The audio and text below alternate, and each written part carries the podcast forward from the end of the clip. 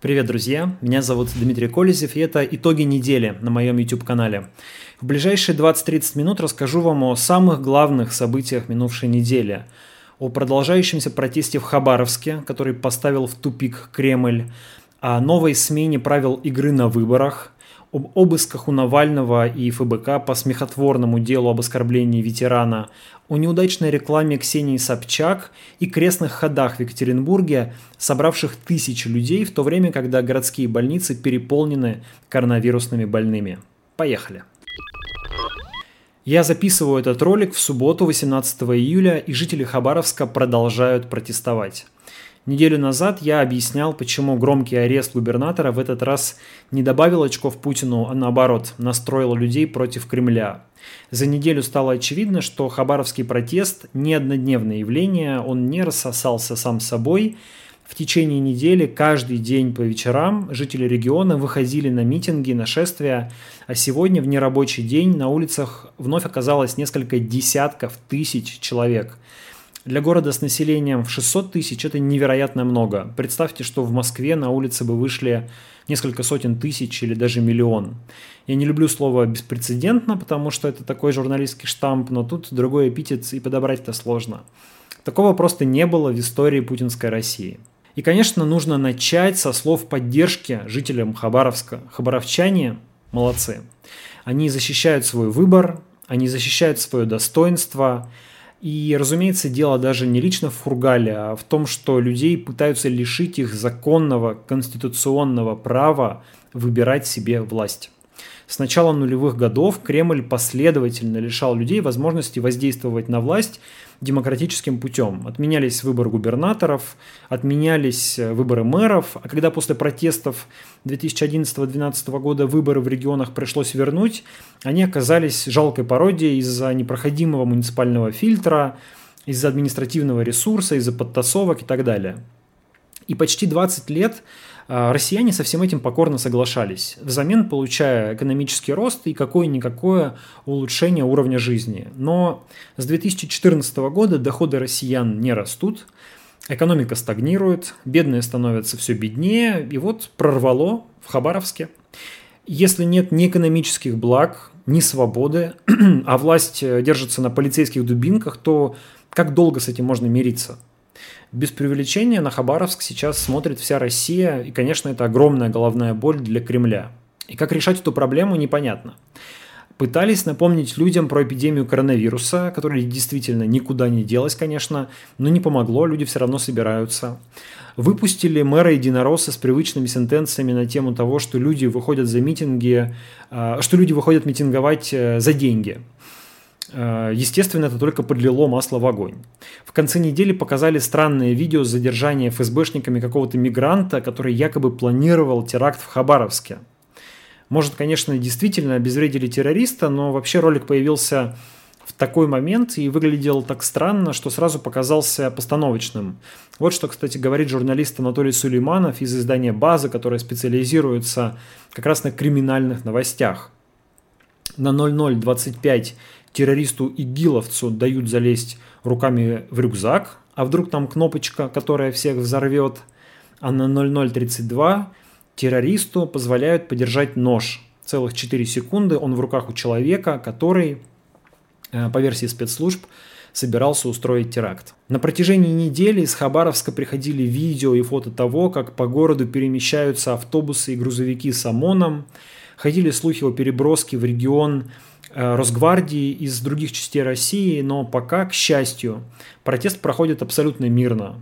Никто никого не разгоняет. И заметьте, когда люди спокойно выходят выражать свое недовольство, им не пытаются мешать, не происходит, собственно, никаких массовых беспорядков, которые власть э, пыталась увидеть, но на самом деле сама устроила летом 2019 года в Москве.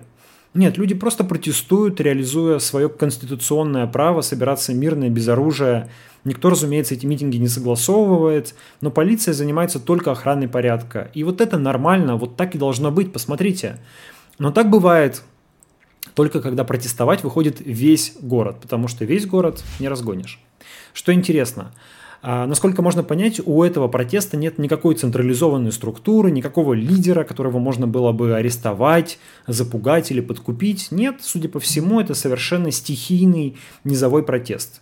Этим он напоминает мне протесты в Екатеринбурге в мае 2019 года, когда горожане выступали против строительства храма в сквере. И тогда екатеринбуржцам удалось отстоять свое право. И я уверен, что хабаровчане тоже смогут добиться своего. Сейчас главный шаг, который должен сделать Кремль, которого ждут от Кремля, это назначить временно исполняющего обязанности губернатора. Жириновский настаивал, что это должен быть представитель ЛДПР, потому что Фургал был представителем ЛДПР, и уже вроде бы согласовали кандидатуру депутата Госдумы Михаила Дегтярева. Есть такая, знаете, группа депутатов, которую называют мальчиками Жириновского. Так вот, Дегтярев один из них, но сильно сомневаюсь, что это удовлетворит хабаровчан. В 2018 году они голосовали ведь не за ЛДПР, а за конкретного человека, за Сергея Фургала. А, извините, за Сергея Фургала. И что еще важнее, они голосовали против кандидата Кремля. И если сейчас Кремль предложит им кандидата, пусть даже от ЛДПР, то вряд ли людям это понравится. Я считаю, что Кремлю ну, реально, стоит просто согласиться на требования хабаровчан. Ведь требования эти не какие-то заоблачные, они совершенно справедливые и разумные вернуть Фургала в регион. Допросив Фургала в Москве, можно его отправить на время следствия обратно в Хабаровск, там, в СИЗО или под домашний арест. И исполняющим обязанности губернатора может стать его заместитель. Разумеется, если дело дойдет до суда, то суд должен состояться в Хабаровске, причем с участием присяжных. Если в таком открытом суде удастся убедительно доказать э, вину Сергея Фургала, тогда да, он виновен.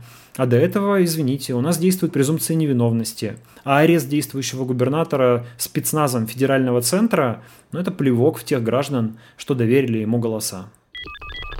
Кстати, о голосах. На этой неделе Госдума одобрила поправки в законодательство, которые позволяют проводить выборы в течение трех дней. Это не обязательство, а опция, но логично предположить, что изменения принимаются для выборов в Госдуму 2021 года. Это будут сложные, проблемные для Кремля выборы, поэтому власть старается создать для себя максимально удобные условия.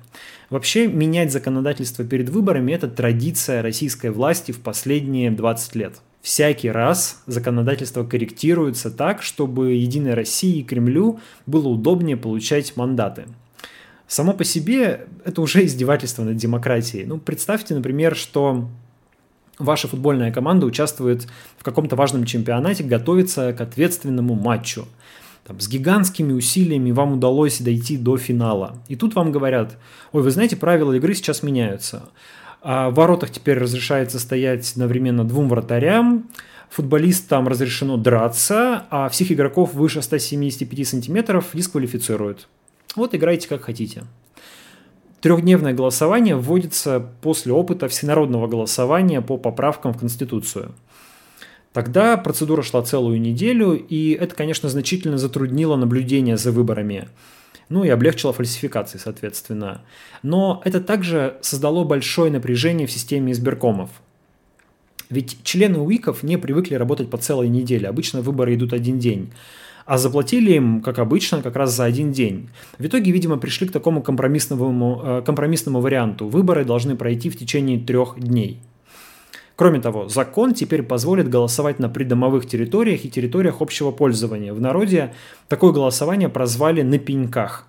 По факту это значит, что наблюдателям, журналистам и членам УИКов будет крайне сложно следить за вбросами, за урнами, за бюллетенями, протоколами, ну, просто не будет надлежащего контроля. Другое нововведение касается наблюдателей. Теперь наблюдателям разрешено быть только человеку, зарегистрированному на территории региона, где он наблюдает.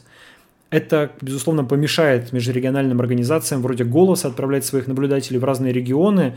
Ну, иногда просто у людей нет местной регистрации, даже если они проживают в регионе, в регионе. А в территориях вроде Чечни, где независимых общественников мало или нет вовсе, возможность наблюдения будет затруднена еще сильнее. Кроме того, партии получат возможность отзывать своих членов УИКов. Раньше э, уволить члена УИКа можно было только через суд. Учитывая, что партийная система России замкнута на Кремль, это дает исполнительной власти дополнительные возможности для воздействия на избиркомы. Таким образом, выборы станут еще менее прозрачными, и к чему это приведет? Граждане будут еще меньше доверять избирательной системе и процедуре, процедуре выборов, и станут искать другие пути участия в политической жизни. Самое очевидное – это как раз такие акции протеста, которые сейчас идут в Хабаровске.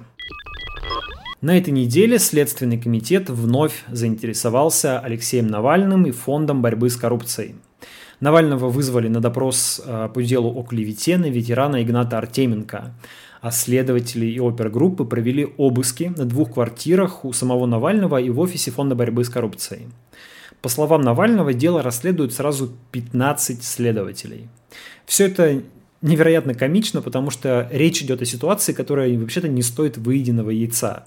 Я напомню, когда страна готовилась к голосованию по поправкам в Конституцию, Russia Today запустили на YouTube ролик, вот ссылка на него должна появиться у вас на экране сверху, можете посмотреть, в котором несколько человек зачитывали фрагменты из преамбулы действующей Конституции. Среди них были Иван Охлобыстин, Артемий Лебедев, сыровар Олег Сирота, спортивный функционер Вячеслав Фетисов и многие другие люди. Утверждая права и свободы человека, гражданский мир и согласие сохраняя исторически сложившееся государственное единство. Навальный в соцсетях назвал их «хлуями». Среди прочих, э, в ролике несколько слов произносил и 94-летний ветеран Игнат Артеменко. Чтя память предков, передавших нам любовь, Спустя некоторое время его внук заявил, что дедушке стало плохо, когда тому рассказали, что Навальный назвал его халуем, после чего внук обратился в правоохранительные органы. Это такая вдвойне стыдная ситуация. Во-первых, ужасно стыдно за то, как Кремль, Rush Today и родственники вот этого ветерана прям используют 94-летнего дедушку для какой-то политической игры, ну, не для какой-то, для совершенно понятной. Во-вторых, стыдно за то, что Следственный комитет не только возбуждает дело из-за такой чепухи, но и проводит обыски и направляет 15 следователей заниматься такой фигней. При том, что у нас вроде как есть чем заниматься правоохранительным органам, тому же Следственному комитету. У нас не раскрыто нападение на Олега Кашина, у нас э, не раскрыто убийство Натальи Стемировой, у нас следователи пять лет не могут допросить Руслана Геремеева, которого подозревают в организации убийства Бориса Немцова. У нас, наконец, в Екатеринбурге не увидели признаков преступления в том, что 27-летнего Владимира Таушанкова собровцы убили в собственной квартире и не стали возбуждать дело по этому поводу. Вот у меня предложение есть к Александру Бастрыкину. Можно Навальному оставить 14 следователей, а хотя бы одного отправить в Екатеринбург расследовать дело Таушанкова. Спасибо. Если в Хабаровске митинги проходят спокойно, без столкновений с полицией и Росгвардией, то в Москве недовольных продолжают винтить. На этой неделе более 100 человек были задержаны на акции по сбору подписей против принятия изменений в Конституцию. Кроме того, журналисты были задержаны у СИЗО Лефортово во время акции против уголовного дела Ивана Сафронова. Что напоминает нам о том, что полиция и Росгвардия могут винтить людей, пока этих людей мало. Толпу в десятки или сотни тысяч человек никто разогнать не в состоянии. Антигероем протеста на этой неделе стала Ксения Собчак, которая умудрилась использовать съемку своего задержания на Лубянке в рекламе доставки перекресток. Почему меня толкаете? Скажи, пусть она паспорт передаст. Я есть хочу, я пить хочу. Сколько мне здесь сидеть? Я голодная. Ладно, как обычно, сама разберусь. Продукты на неделю с запасом. Онлайн-супермаркет «Перекресток». Это не случайная съемка, она была сделана специально. Собчак пришла на акцию протеста со съемочной бригадой, надев две петлички, и была задержана, а потом выложила видео, где она якобы в тюремной камере голодная заказывает еду из перекрестка. Комментариях, конечно, сразу начали возмущаться, на что Ксения ответила, что, дескать, отсутствие чувства юмора – это болезнь. Тут надо сказать, что дело совсем не в чувстве юмора, хотя, судя по этому ролику, у Ксении оно довольно своеобразное, но дело именно в монетизации. Я уверен, что шутить можно над чем угодно, в том числе над задержаниями, над репрессиями, и над политзаключенными, над всем можно шутить. Но вот превращать это в карнавал с целью заработка не следует. Тут есть грань, Собчак ее не чувствует, а аудитория вроде бы ощущает. И даже перекресток, судя по их комментариям, понял, что перегнул палку. Там пообещали учесть реакцию аудитории. А еще массовые акции без всяких задержаний проходили в Екатеринбурге. Только это были не акции протеста, а крестные ходы. В ночь э, с 16 на 17 июля в Екатеринбурге каждый год вспоминают произошедшее здесь убийство царской семьи. Тема уже много лет контролируется православными Екатеринбургской епархией. Проводится такой большой фестиваль, который называется «Царские дни». Приезжают паломники со всей России, устраиваются многотысячные крестные ходы. В этом году было два важных аспекта. Во-первых, коронавирус. Конечно, никаких крестных ходов, по идее, вообще не должно было быть. Екатеринбургские больницы сейчас забиты больными. Если вы сейчас подхватите ковид в Екатеринбурге, вас увезут куда-нибудь далеко в область. Будете болеть, болеть там. Ну и в области уже заняты 80% коек. Короче, ситуация реально очень тяжелая. Но проводится крестный ход, проводится большая ночная служба, где люди стоят в толпе, без масок, и ни у кого не хватает смелости все это отменить. Ни у светской власти, ни у церковной э, власти, хотя вообще-то в регионе продолжает действовать запрет на массовые мероприятия. Второй аспект – отец Сергий. Он как явление как раз вырос на теме царской семьи. Зовут его, напомню, как последнего русского царя Николая Романов – он был строителем и первым игуменом монастыря на Ганиной яме, которую православные считали местом упокоения останков Романовых. И сейчас он является лидером неформального течения царебожников, среди которых процветает культ последнего русского царя. У отца Сергия, как вы знаете, сейчас огромный конфликт э, с церковной и светской властью, и все тут немного нервничали на тему того, как Сергий поведет себя в этот день. Не устроит ли какую-нибудь шумную акцию, какую-нибудь провокацию. Сергий заявил, что будет проводить свой собственный крестный ход в Среднеуральском женском монастыре, захваченном его сторонниками. Я так думаю, что в том числе поэтому не стали отменять основной крестный ход. Боялись, что ковид-диссидент Сергий воспользуется случаем и перехватит у себя всю паству. В общем, состоялись два хода, основной и альтернативный. Причем у Сергия в монастыре от верующих прям требовались снимать маски. А еще главным героем стал полковник ГРУ в отставке Владимир Квачков – который приехал поддержать Сергия. Это тот самый полковник, который обвинялся в покушении на, на Анатолия Чубайса, а потом отсидел срок за организацию вооруженного переворота. Я почитал, что он говорил в Екатеринбурге журналистам. Слушайте, ну это какая-то прям оголтелая национал-шовинистическая пропаганда. Я даже убрал, э, убрал этот фрагмент из интервью Квачкова из репортажа на сайте «Знака», потому что ну, это просто дать трибуну экстремисту, на мой взгляд. А, Сергей, Сергей, кто помнит, тоже активно занимается борьбой там, с жидомасонским заговором, с, заговором, с мировым еврейством. Короче говоря, они с Квачковым нашли друг друга. Теперь Сергий э, благословляет Квачкова на ратный подвиг, чтобы это не значило, и Квачков говорит, что считает это благословением на изменение строя в России. Да, надо подниматься на освобождение, но вот нет у нас э, Э, патриарха Гермогена, равного ему, а без благословения такого, как можно идти на такую вещь, как изменение государственного строя в России. Теперь, вот теперь буквально, это, это препятствие снято. В России теперь есть такой человек, это Си Игумен, отец Сергий. В общем, Кремлю не позавидуешь. С одной стороны, митинги в Хабаровске, с другой стороны, спайка военных и православных радикалов в Екатеринбурге, а тут еще соседняя Беларусь показывает братьям-славянам пример того, как можно бороться с узурпацией власти. К чему все это приведет, узнаем в ближайшее время. Меня зовут Дмитрий Колезев. Если вам понравился выпуск, можете поставить лайк, подписаться или сделать донат по ссылке в описании ролика. Ну и делитесь роликом в социальных сетях, это очень поможет развитию проекта. До следующей встречи.